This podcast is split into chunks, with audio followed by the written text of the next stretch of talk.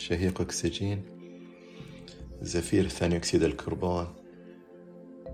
معكم فيصل ملتمس أرحب بالجميع. اليوم عندنا مناقشة رواية نجم الدين صانع العطور للعزيزة المؤلفة ريم عبد الباقي.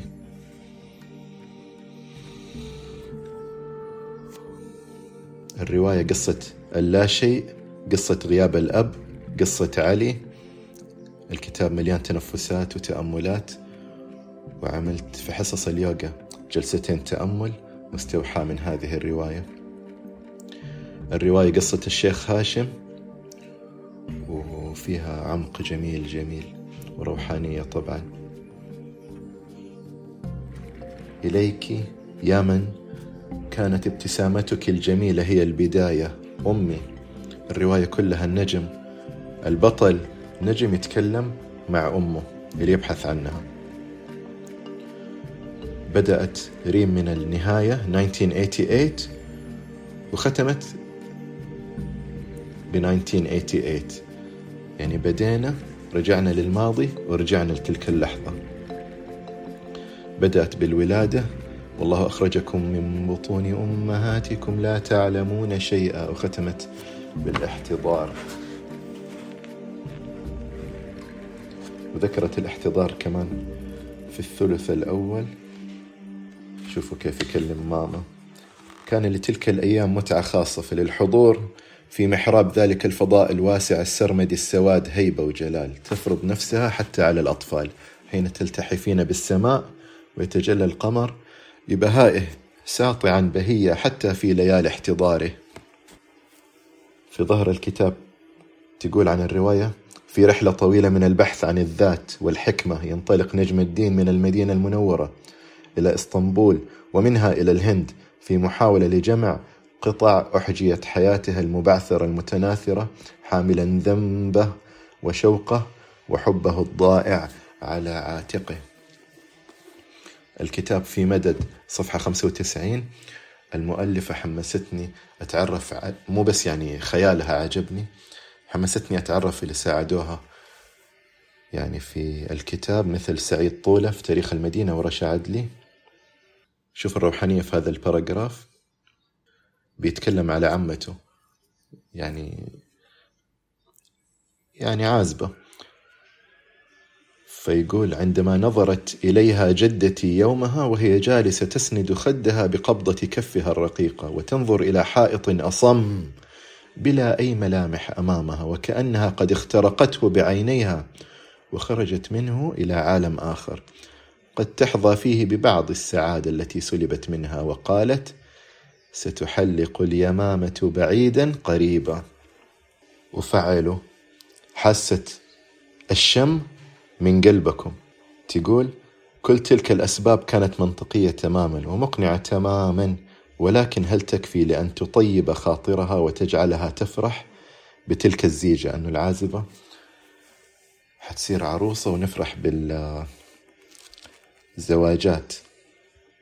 عندما علمت عمتي بنبأ الخاطب أضاء وجهها وارتسمت على شفتيها ابتسامة سعيدة وجميلة مختلفة عن تلك الابتسامة الشاحبة التي اعتدت رؤيتها على شفتيها منذ سنوات وكأنها قد سقيت جرعة من ماء الحياة وفرحت أنا لذلك كثيرا.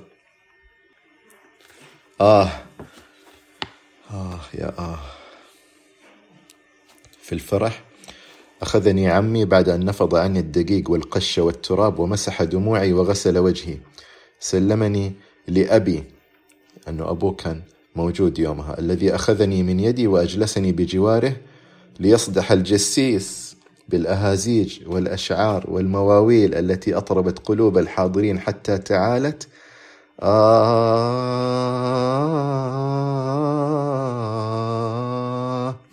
آهات الطرب والانسجام. شوف الحضرة.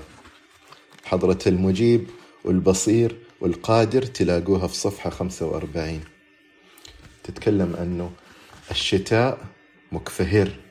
وشوفوا وصفها للشتاء.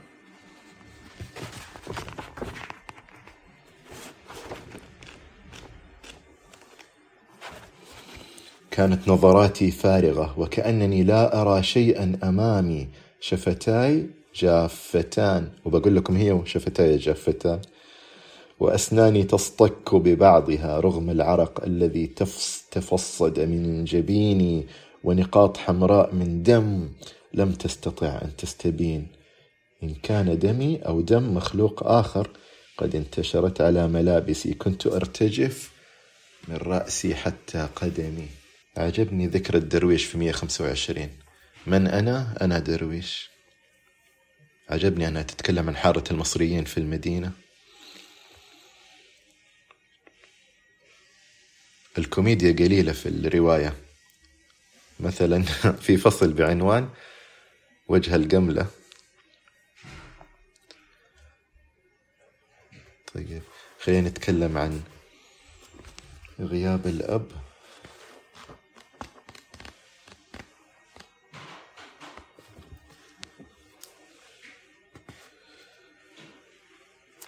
يقول لك رحلوا جميعا وبقي جدي علي. شقيق جدي خير الله وحيدا يكتوي بنار الندم على أنه استمع لقلبه دون عقله من البداية. أما عمي محسن فرغم أنه لم يبكي ورغم أنه بقي صامدا قويا يواسي جدي علي إلا أن الشرخ الذي سرى في قلبه واستشرى بروحه انعكس على معالم وجهه ليكسبها ذلك الجمود الذي لا يلين. وكلما مر الزمن ترك على وجهه أثرا أعمق حتى ولد صالح فأحبه وبدأت ملامح وجهه تلين مرة أخرى. ولسعادته كانت عمتي شريفة أنه محسن صار عم أخته جابت ولد سمته صالح. فصارت دائما تجيب صالح في بيت محسن وبيت أمها اللي هو منزل جدة نجم الدين. حتى أعلن والده تنازله عنه كليا عن صالح.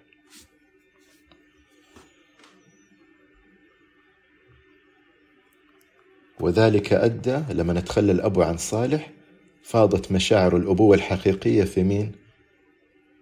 في عم صالح.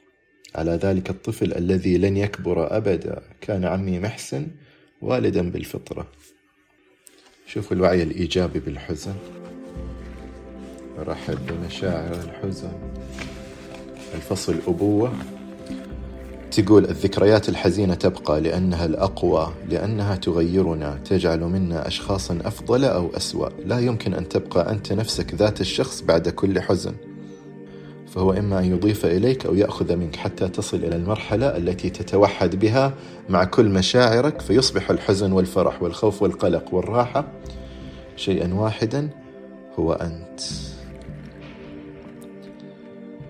نختم بالليتنج جو. تلمست مدونة والدي داخل الحقيبة أسأله العذر عن قسوتي في الحكم عليه فها أنا؟ ما أنا إلا نسخة ممسوخة عنه. أرحل من بلد إلى بلد مخلفا ورائي قلوبا محبة آذيتها لكني عاهدت نفسي للمرة الثانية. ألا هروب بعد اليوم يا أمي لا فراق ولا تخلي. نختم في المدينة المنورة. تخيلوا نفسكم واقفين أمام قصر سيدنا محمد صلى الله عليه وآله وسلم. ونقول التوكيد اللي ذكرته الكاتبة. الصلاة والسلام على الرسول وأصحابه وزوجاته. شهيق خذوا نفس من طيب نجم الدين. زفير تركيز على نجم الدين صانع العطور. شكرا ريم شكرا على حضوركم. كان معاكم الدرويش.